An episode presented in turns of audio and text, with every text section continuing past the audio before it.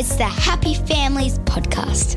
It's the podcast for the time poor parent who just wants answers now. Well, as we prepare for Father's Day this Sunday, I'm so excited to be able to talk with some pretty high profile and, and really interesting dads about what it is to be a dad, what's meaningful for them as a dad, and uh, what dadhood has done to their lives. Today, a conversation with somebody that I've been able to share the television screen with dozens, if not maybe a hundred times or something over the last few years. David Campbell, one of Australia's most popular entertainers, multi platinum selling recording artist, the host of Today Extra.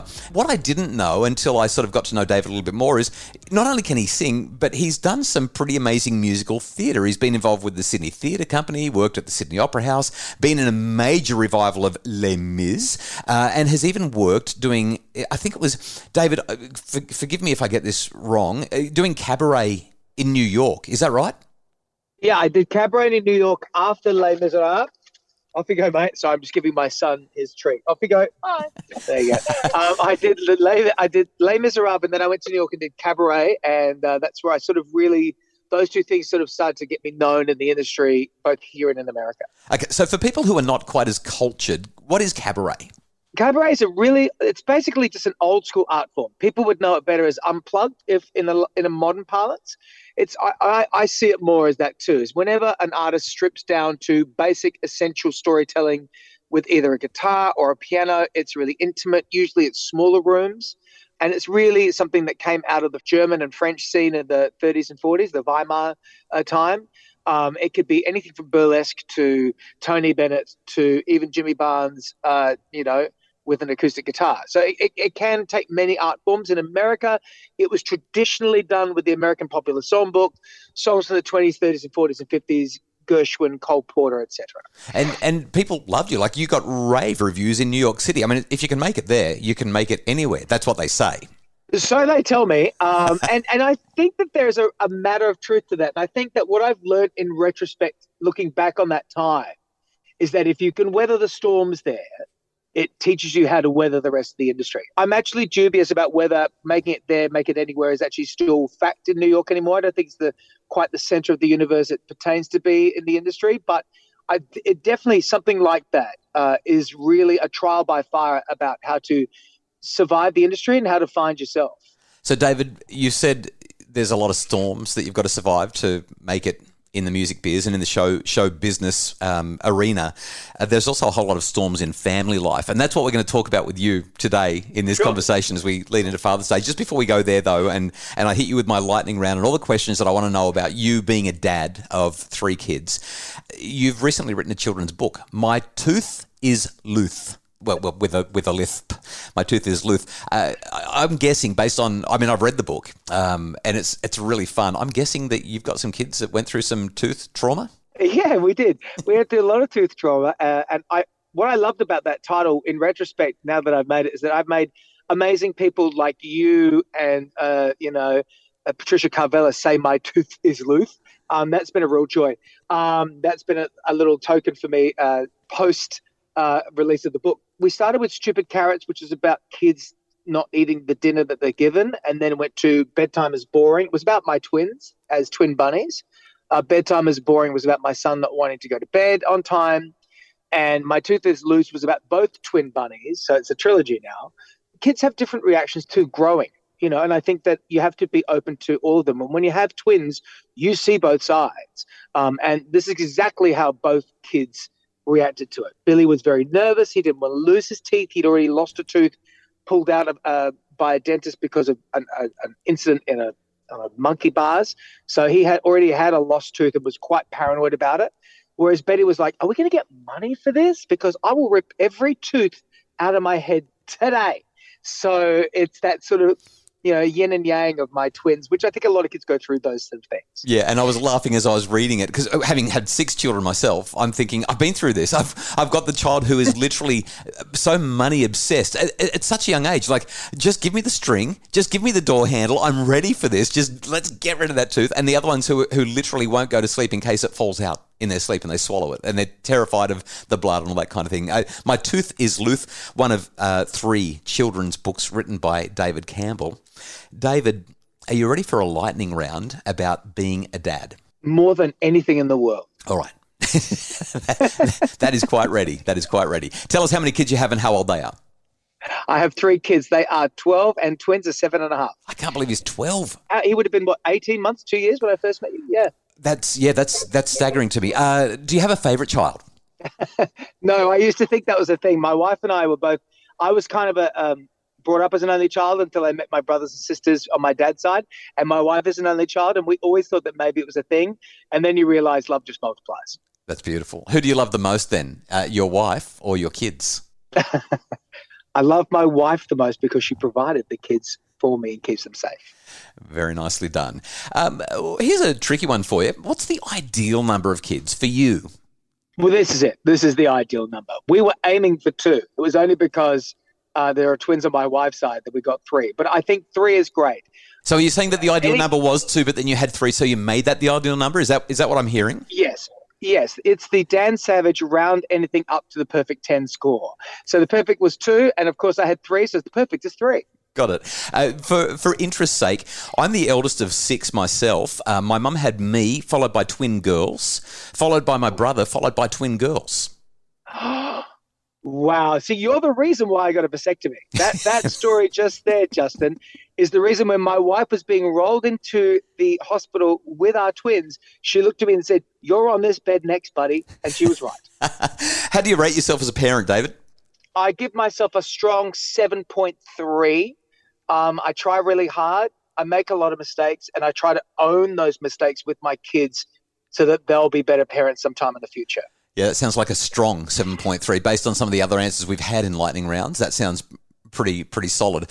Uh, recently, I finished reading two of your dad's books, Working Class Boy and Working Class Man. Your dad. I'm sorry for the trauma that that brought up it was pretty full on. Uh, your dad, for those yeah. who are not familiar, is the one and only Jimmy Barnes, former lead singer of Cold Chisel, and uh, he had a breathtakingly traumatic childhood. Uh, staggering to read what he went through as he grew up in the northern suburbs of Adelaide and Elizabeth, uh, and then uh, you were conceived, he didn't even know about you, and you were raised by your mum's parents, and they taught you essentially that they were your parents, correct? Yeah, it was really only my grandmother. My grand, uh, her and my grandfather had split at that time. Uh-huh. Um, and my dad kind of, he did know about me. He acknowledged that I existed, but he just wasn't a part of my life. He was off being in a band, and, and that was that lifestyle. And it was very much, you know, we're talking the early 70s. So it's not we can't look at it with 2022 glasses. So he did what he did. Um, but yeah, I was raised by my grandmother to think that she was my mother and that my mother was my sister, and that, and I didn't know who my father was. So the lightning round question associated with that history, which is kind of important, so the question can be answered well, and it's a bit of a tricky one, I think. But what's something great that your dad did that you've tried to continue in your parenting? Keep his children close. Keep the children that he had with Jane as close as he can. Um, and he took them on the road or he, you know, he moved around, but they were always with him. And even though that might have messed me up when I was a teenager, because I also wanted to be in that family, I actually see the value of that now that I have my own kids. So yeah, keeping your kids close to you is something that he is very much a part of. And Jane is too. You know, she comes from a Thai family who are extremely close. I love that answer for its generosity. Thank you for that. David, who's the better parent, you or Lisa? Oh, I, I definitely think Lisa's the better parent. She's calmer. Uh, she's probably more emotionally intelligent than I am. Um, and, you know, but we both learn lessons from each other and we both are open to each other's parenting style and try to support each other as much as we can. We co- we do believe in co-parenting, and we do believe that that is a very important role. So, um, but she is definitely um, she's definitely an 8.9 if I'm a 7.3. Very good. Uh, what's the hardest thing? What's the hardest thing about being a dad? The hardest thing about being a dad, I think, is patience. The hardest thing I think about being a dad is vulnerability. The hardest thing about being a dad is allowing yourself to not repeat the bad stuff that your parents taught you and to understand that when it seeps through, you have to forgive it. Mm. If you could spend an hour with your kids, David, at any age, which age would you choose and why? Any age? Yeah. Would you have them as babies again? Would you have them as like 40 year olds? What, what age would you pick and why? Oh, I wouldn't go back to babies again. I think once you've had twin babies, no. the twin experience of having babies was really hard on my older child. I think we lost a bit of, you know, you're, you're just so in the in the trenches with twin babies, and we didn't have the support that a lot of other families had. So we did it quite a lot on our own. Um, yeah, I, I, wouldn't go back to that again. I like the ages that they're getting to now. I like molding humans for the better. I like the idea of putting better people in the world, more empathetic people in the world. I, I like the fact that we're going to leave the planet behind better than we found it. Okay, so you're going with kids about the age that they are now, 12 and 7. Yeah. You like it? I, I, I don't feel like I've missed any experiences with my kids. I, I like each experience as it goes along, and I like what it, I learn from it and what I can get from it. What's the ultimate joy for you as a parent?